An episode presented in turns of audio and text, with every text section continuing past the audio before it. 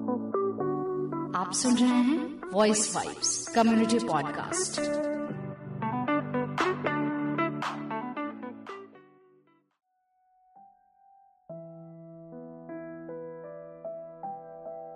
स्वागत है आप सभी का हमारे पहले एपिसोड में। जब आप किसी काम को ठान लेते हैं, फिर लाख मुश्किलें आए, हज़ार बातें हो, लोग कितना भी कुछ कहे, क्या फ़र्क पड़ता है? आप उस काम को अंजाम देते ही हैं। और अपना रास्ता फिर तय करते हैं। और चल पड़ते हैं उस रास्ते पर कि जो होगा, देखा जाएगा। इसी इरादों के साथ मध्य प्रदेश के बैतूल ज़िले की रहने वाली नीलम गोहिया ने भी 12 साल पहले अपने सामुदायिक रेडियो के सफ़र पर निकल पड़ी थी। उससे पहले भी उनके जीवन में कम मुश्किलें नहीं आई थी। क्योंकि वो जिस इलाके से आती आती हैं, वो आदिवासी बहुल इलाका है और वो भी खुद उसी समुदाय से हैं। गोंड समुदाय के लिए गोंडी भाषा में कार्यक्रम करती हैं। आज भी बैतूल ज़िले के बहुत सारे गाँवों में, इलाकों में संसाधनों का घोर अभाव है, यातायात के साधन का अभाव है और भी बहुत सारी चीज़ें हैं, जो वहाँ अभी भी बहुत मुश्किल से लोगों को मिल पाती हैं। ऐसे में एक महिला सामुदायिक रेडियो रिपोर्टर जो फ़ील्ड में जाके इतना काम करती हैं और नीलम हर दिन इसका सामना कैसे करती हैं। सुनेंगे आज हम नीलम गोहिया को, जो वान्या सामुदायिक रेडियो स्टेशन में प्रोग्राम असिस्टेंट है। तो चलिए बात करते हैं नीलम से। नीलम, पहले अपने बारे में बताइए। आपका स्कूल, आपका कॉलेज, आपकी पढ़ाई लिखाई, आपका गाँव, थोड़ा अपने बारे में बताइए। हाँ मैं बैतूल ज़िले के बजरवाड़ा गाँव से बिलोंग करती हूँ। मेरा एक छोटा सा गाँव है बैतूल से लगभग 20 किलोमीटर दूर, जहाँ मैं काम करती हूँ। वन्या रेडियो चिचोली, वो हमारे बैतूल से मेरे गाँव से लगभग पचास किलोमीटर दूर है। हम एक छोटे से गाँव में रहते हैं, जहाँ पे ज़्यादा आने जाने की सुविधाएँ भी कम है। मेरा एक छोटा सा गाँव है, बजरवाड़ा, जिसमें हम लोग भी एस कास्ट से आते हैं। हम गाँव की आबादी लगभग सौ से दो सौ मकान है हमारे गाँव में और थोड़ा पहाड़ों में बसा हुआ है। आवागमन के साधन भी कम है और गोंड समुदाय के लोग ज़्यादा रहते हैं। हमारा बैतूल जिला ही गोंड समुदाय का है। गोंड जनजाति है यहाँ पर। और मैं भी की नहीं हूँ, मैं तो एससी कास्ट से बिलोंग करती हूँ शेड्यूल कास्ट से। और पढ़ाई के लिए बहुत ज़्यादा सुविधाएँ नहीं है। हमारे गाँव से लगभग तीन किलोमीटर दूर जाना पड़ता है हमें पाढ़र। साक्षरता भी कम है पढ़े लिखे लोग नहीं है, गाँव में खेती बाड़ी करते हैं। पढ़ाई के लिए भी बहुत स्ट्रगल करना पड़ता है। और गोंडी भाषा बोलते हैं हमारे यहाँ। मेहरा समाज में आते हैं हम लोग, मेहरा समाज। मैं तो हमारी खड़ी बोली होती है। हमारे इलाके में मेहरा समुदाय के बहुत कम लोग हैं, ज़्यादा गोंड समुदाय के लोग हैं। खासकर लड़कियों की पढ़ाई पर ज़्यादा ज़ोर नहीं देते। फिर भी हमारे घर पे मतलब थोड़ा अच्छा ये था। हमारे दादा, दादी मम्मी, पापा वगैरह थोड़े से उनके जमाने में वो थोड़े से पढ़े लिखे थे। तो उन्होंने सोचा कि लड़कियों को तो वैसे ही गाँव में पढ़ाने की प्राथमिकता तो बहुत कम रहती है। तो हमारे मम्मी पापा ने सोचा कि जो जीवन हमने जिया, हमारे बच्चे ना जिए, वो कुछ करे आगे चल के। और भी समुदाय के बड़ी जातियों के लोग रहते हैं, वो कहते बेटी को क्या पढ़ाना? क्या कर लोगे बेटी पढ़ा के? ऐसे लोगों की मानसिकता रहती है और फिर गाँव का माहौल भी उतना अच्छा नहीं रहता। फिर भी हमारे मम्मी पापा ने खेती बाड़ी करके हमें पढ़ाने के लिए दूसरे गाँव, दो किलोमीटर दूर है हमारा गाँव। वहाँ पे हम पहली से पांचवी तक के पढ़े करना पड़ा। पैदल पैदल जाना होता था सुबह सुबह स्कूल। कभी कभी तो खाना थे स्कूल से आने के बाद, फिर यहाँ तक कि अब गाँव खेड़ों में ऐसा नहीं है कि अपन लंच ले जा सके या टिफ़िन ले जा सके। जो तुरंत बन लिए, नहीं तो ऐसा तो मेरी पढ़ाई हुई है। पहले से प्राइमरी फिर वहाँ पढ़ाई हुई मेरी। साथ में गाँव के जो बड़े बड़े लोग रहते थे, वो अपने बच्चों को अपने साथ नहीं जाने देते थे। जाति का भी बहुत भेदभाव था हमारे। यहाँ पर जाति का भी भेदभाव है कि भाई ये छोटे जाति के लोग हैं। इनके साथ हमारे बच्चे जाएँगे अलग से जाते थे तो फिर ऐसे एक दो कभी कभी मम्मी पापा छोड़ने जाते थे। अब गाँव में तो इतना ये नहीं रहता, अब खेती बाड़ी का भी करना पड़ता है। फिर ऐसे धीरे धीरे स्ट्रगल करते करते मैं कभी कभी तो कापी पुस्तक लेने के लिए भी पैसे नहीं रहते थे। हमारे पास स्कूल में अलग डांट पड़ती थी कि पढ़ती रही है, पुस्तक नहीं है, पर अब अपन अपनी समझ से अपन बता भी नहीं सकते थे, डांट खा खा के रहते थे वहाँ पर भी। फिर कॉलेज की पढ़ाई के लिए बैतूल जाना था, वहाँ से बैतूल पच्चीस किलोमीटर दूर है। और रोड से हमारा घर दो किलोमीटर दूर तो पैदल बस के लिए फिर बस भी टाइम टू टाइम दो तीन ही चलती है। शहर से भी बहुत डर लगता था, कैसे जाए, क्या करें, अब गाँव के इंसान को तो समझता भी नहीं है हमको। डर भी बहुत लगता था। पार्लर तो पैदल चले जाते थे। फिर कई बार तो ऐसा होता था कि कभी बस चुक जाती थी, कभी वापस ही आना पड़ता था। फिर उसके बाद धीरे धीरे मेरे कॉलेज में, मैं आपको एक इसकी बात बताती हूँ। मैं जब पहली बार कॉलेज गई थी तो मेरी डरती थी कि ये क्लास में कैसे जाऊँ, कौन से रूम में चल जाऊँ। बहुत बड़ा कॉलेज तो बहुत बड़ा होता है। कौन से मेरा साइंस था तो मैं किधर जाऊँ, किधर जाऊँ? फिर फिर हम कॉलेज में छोड़ दिया ले जाके दीदी ने। वो अपने क्लास चली गई। फिर उसके बाद टैक्सी में बैठ के आती थी। हमारे यहाँ टैक्सी भी चलती है, बैतूल से पाठक। टैक्सी स्टैंड आती थी, जबकि बस स्टैंड पास में था, पर कौन सी बस किधर जाएगी, मुझे ये नहीं पता था। कॉलेज गई। फिर उसके बाद रोना भी आता था नए नए थे कॉलेज में। क्योंकि ऐसे ऐसे सवाल करते थे, जाति पूछ ले तो और ज़्यादा परेशान कर दे अपने से दूर दूर बड़ी जाति के स्टूडेंट्स गाँव में बहुत ज़्यादा डेवलपमेंट नहीं आया है। आज हम कहते हैं कि हमारा समाज बहुत आगे बढ़ गया है, बहुत आगे बढ़ गया लेकिन आज भी शेड्यूल कास्ट आदिवासियों को वो प्राथमिकता नहीं दी जाती है। परेशानियों का सामना करना ही पड़ता है आज के समय में भी। पढ़ाई लिखाई ग्रेजुएशन पूरी कर लेने के बाद फिर आपका रेडियो में कैसे आना हुआ? आप क्या भोपाल गई, मध्य प्रदेश से? कैसे, क्या हुआ? थोड़ा बताइए। एक दिन अखबार में ऐसे ही खबर छपी कि वन्या रेडियो में ज़रूरत है। यहाँ चिचोली में वन्या रेडियो खुलने वाला है गोंड भाषा के लिए। तो मैंने अखबार में देखा, क्योंकि हम गोंड गाँव में ही रहते हैं, हमारे गाँव में पूरे आदिवासी समाज के लोग हैं। तो बचपन से ही गोंडी भाषा तो आती थी मुझे। फिर रेडियो रेडियो पहले सुना था जैसे गाने बजाने, किसान वाणी, ये वो आती, सुना है रेडियो, पर उसमें काम कैसे करते हैं, कैसे जुड़े, ये नहीं था। पर मेरी इच्छा ये थी कि रेडियो से जुड़ने का मेरा सबसे बड़ा ये था कि भाई मैं, मैंने जो सामना किया वो मैं अपनी परेशानियों को, बाकी अपने समुदाय को, अपने गोंड समुदाय को कैसे आगे उनको जागरूक कर सकूँ? ऐसा सोच मैंने एक दिन अखबार में जब ये इसका विज्ञापन निकला था, तब मैंने उसे देखा, फिर हमारे घर के लोगों से चर्चा की कि मम्मी ये एक फार्म निकला है अपने चिचोरी के लिए कि गोंडी भाषा में मुझे बोलना है रेडियो का। तो पापा ने भी बोला, फिर एक मैंने छोटी सी ऐसे सिंपली मैडम एप्लीकेशन लिखते ना अपन, वैसे मैंने एक एप्लीकेशन बना के भेजी भोपाल पोस्ट कार्ड के ज़रिए। फिर वहाँ से समथिंग एक साल के बाद, वहाँ से एक लेटर आया कि आपको ट्रेनिंग के लिए और इंटरव्यू के लिए बुलाया गया है चिचोली हम ट्रेजिडी ऐसी हुई, जिस दिन मेरा मतलब चिचोली में इंटरव्यू होने वाला था। उस दिन इतनी बारिश हुई, इतनी बारिश हुई कि बहुत मुश्किल हुआ जाना, है? पता, मैं घर पे रोने लगी कि मम्मी, पहली बार तो मैंने फॉर्म भरा और ये आया है और फिर इसमें भी आज इंटरव्यू है, मैं कैसे जाऊँगी? इतनी बारिश हो रही है। फिर मेरे एक बड़े पापा के बेटे हैं भैया। तो उससे कहा कि भैया, इनको लेके जाओ। फिर उतनी बारिश में हम लोग गए, चिचोली।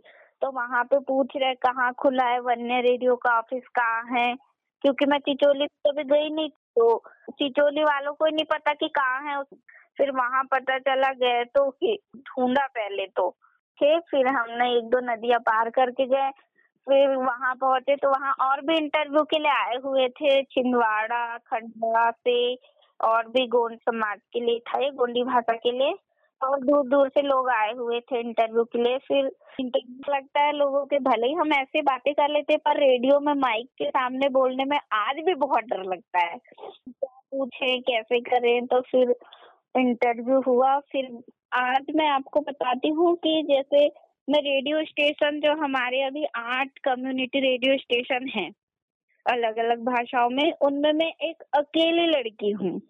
बाकी रेडियो स्टेशन में भी नहीं है। तब भी इंटरव्यू में भी मैं एक अकेली लड़की ऐसी थी जिनका इंटरव्यू हुआ था, सारे जेंट्स पर्सन ही थे वहाँ। तो मैं रेडियो को इतना अच्छा ये दूँगी, जो परेशानियाँ मैंने उठाई है, खासकर लड़कियों के लिए। उनके लिए मैं बहुत अच्छा करूँगी, ताकि उनको किसी चीज़ की समस्या ना हो। फिर हम रेडियो का ऐसी शुरुआत हुई, उसके बाद ट्रेनिंग के लिए हमें बुलाया गया, भोपाल। भोपाल वहाँ छोड़ के आए पंद्रह दिनों की ट्रेनिंग हुई। तो उससे भी कुछ नहीं समझता क्योंकि कंप्यूटर मुझे चलाते नहीं आता था माउस कैसे पकड़ते थे, ये नहीं आता था। अब कॉलेज तो अपन पढ़ लिए, इतना कुछ नहीं सीख पाए वहाँ। जो भी सीखा है, हमने हमारे अनुभव से ही सीखा है। नई चीज़ से जुड़ना और नए इसमें करने में बहुत ये है। और खासकर लड़कियों को तो हर जगह समस्या होती है। अपने ही गाँव में सामुदायिक रेडियो हमेशा अपने ही इलाके, अपने ही गाँव में काम करता है। तो इतना भी आसान नहीं होता है। नीलम, क्या आपको कभी इन सब चीज़ों का थोड़ा सामना करना पड़ा? कभी सुनने को मिला?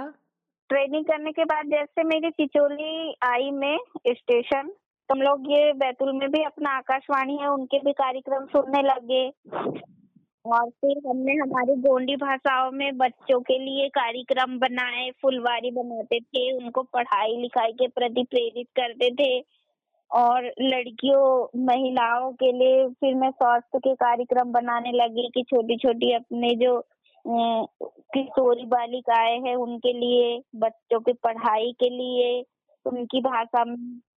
से पहले हम लोग गाँव गाँव जाते थे वहाँ फ़ील्ड करते थे। एक छोटा सा पेन रिकॉर्डर था हमारे यहाँ पे। पेन रिकॉर्डर था उससे जाते थे। गाँव में पहले उनके साथ बैठते थे। बच्चियों को बुलाते थे। स्कूल में जाते थे। जैसे जो लोग हमें खेतों में मिलते थे, उनके पास जाते थे।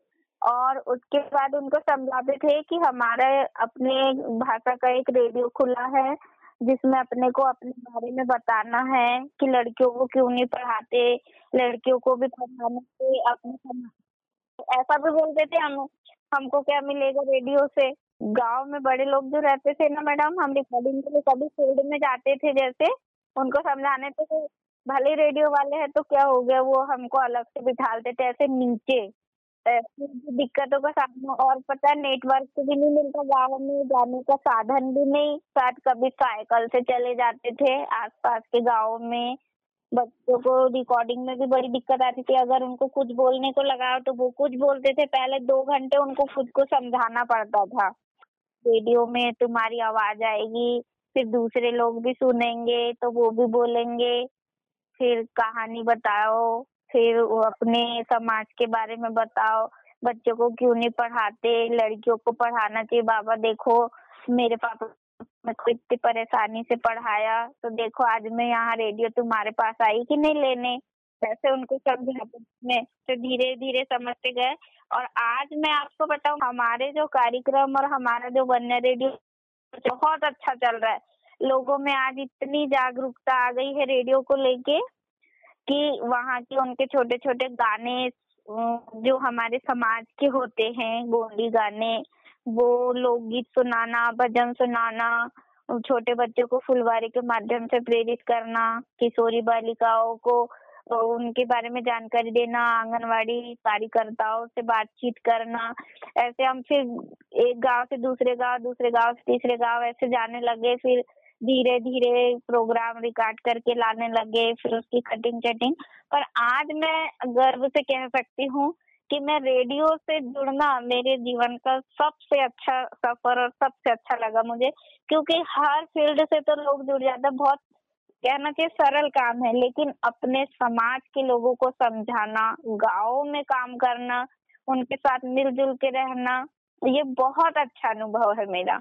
और मैं तो चाहती हूँ कि जितने ज़्यादा लोग रेडियो से जुड़े वो टीवी में हम देख सकते तब समझ सकते लेकिन रेडियो में जो सुन के जुड़ता वो अंदर से फीलिंग आती है। अब आज थोड़ी बहुत स्थिति में बदलाव है नीलम? उनके नज़रिए में भी बहुत बदलाव आया है।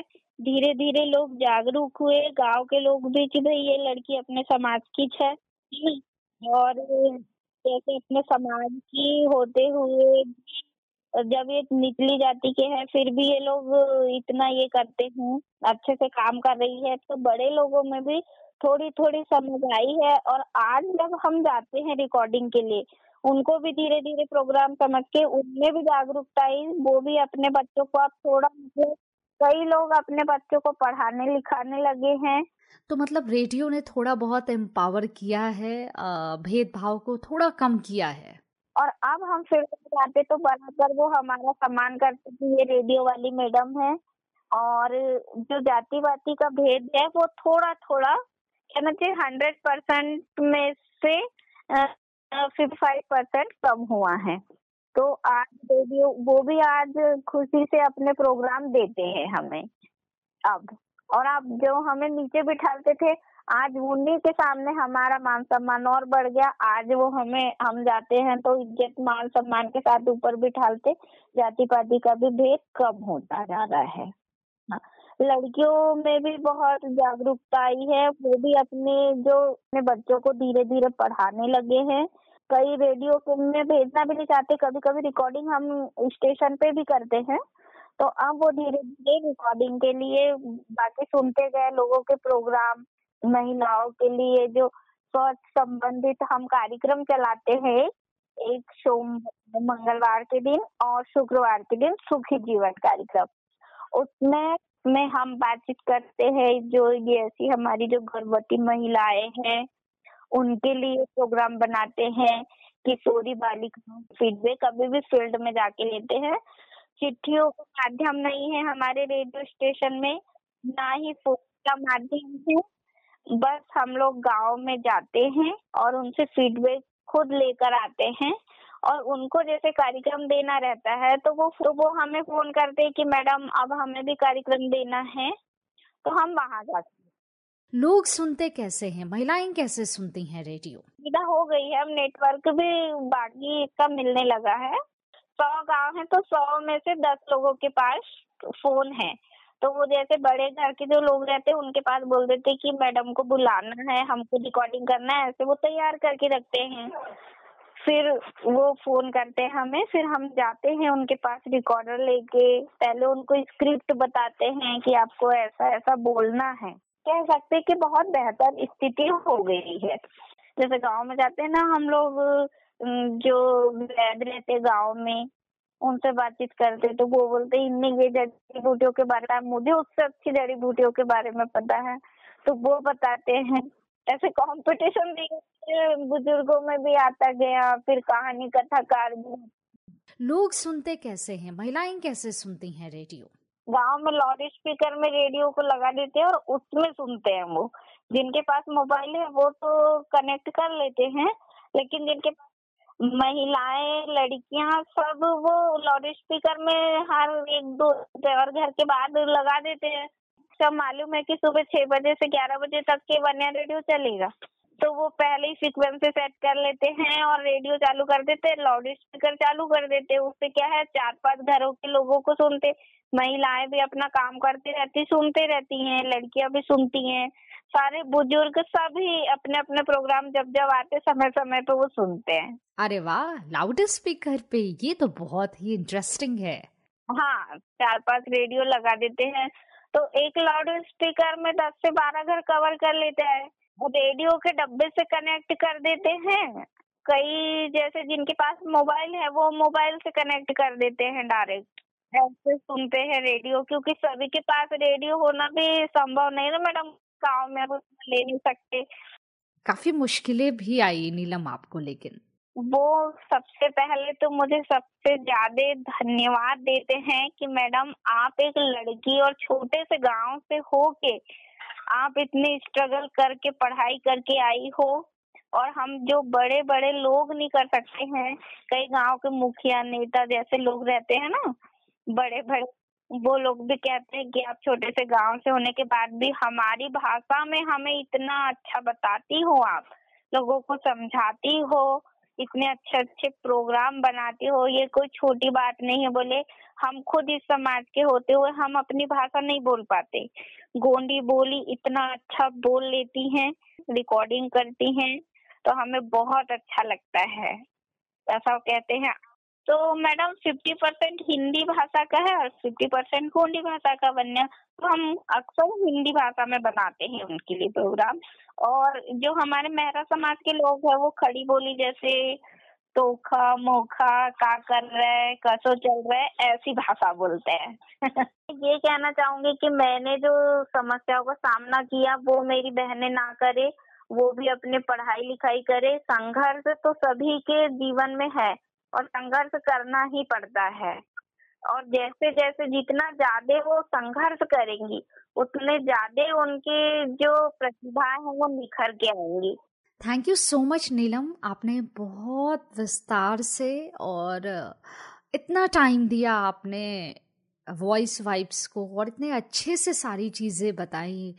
और मुझे यकीन है कि जो लड़कियाँ, जो बच्चियाँ हमें सुन रही हैं इस वक्त, और या जो महिला हमें सुन रही हैं, या कोई भी हमें अभी इस वक्त सुन रहा है, और वो भी पढ़ना चाहता है, आगे बढ़ना चाहता है, अपने समाज को ले जाना चाहता है, आपकी कहानी से उसे ज़रूर बहुत प्रेरणा मिलेगी।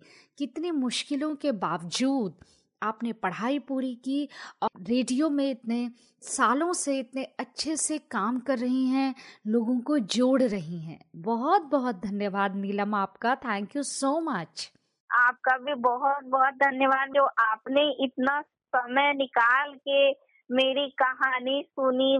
तो दोस्तों कैसा लगा यह कार्यक्रम आपको? Voice dot vibes community at the rate Gmail dot com पर मेल कर सकते हैं। साथ में हमारे फेसबुक ट्विटर और इंस्टा आप वॉइस वाइब्स के ही नाम से सर्च करेंगे। आप वहाँ हमें फॉलो कर सकते हैं और वहाँ पर हमें इन सब कहानियों के बारे में बता सकते हैं। पॉडकास्ट के अलग अलग मंचों पर इसे सुन सकते हैं। गूगल पॉडकास्ट पे आप सुन सकते हैं। वॉइस वाइब से आप सर्च करेंगे और भी अलग अलग माध्यमों पर इसे सुना जा सकता है। तो आप सुनिए और ऐसी कहानी को दूसरे लोगों के साथ ज़रूर बांटिए। तो एक प्रेरणा की कहानी लाखों लोगों को बहुत सारी उम्मीदें देंगी। चलती हूँ, मिलूँगी कल फिर एक नए एपिसोड के साथ, एक ऐसे ही इंस्पिरेशनल स्टोरी के साथ। Bye bye take care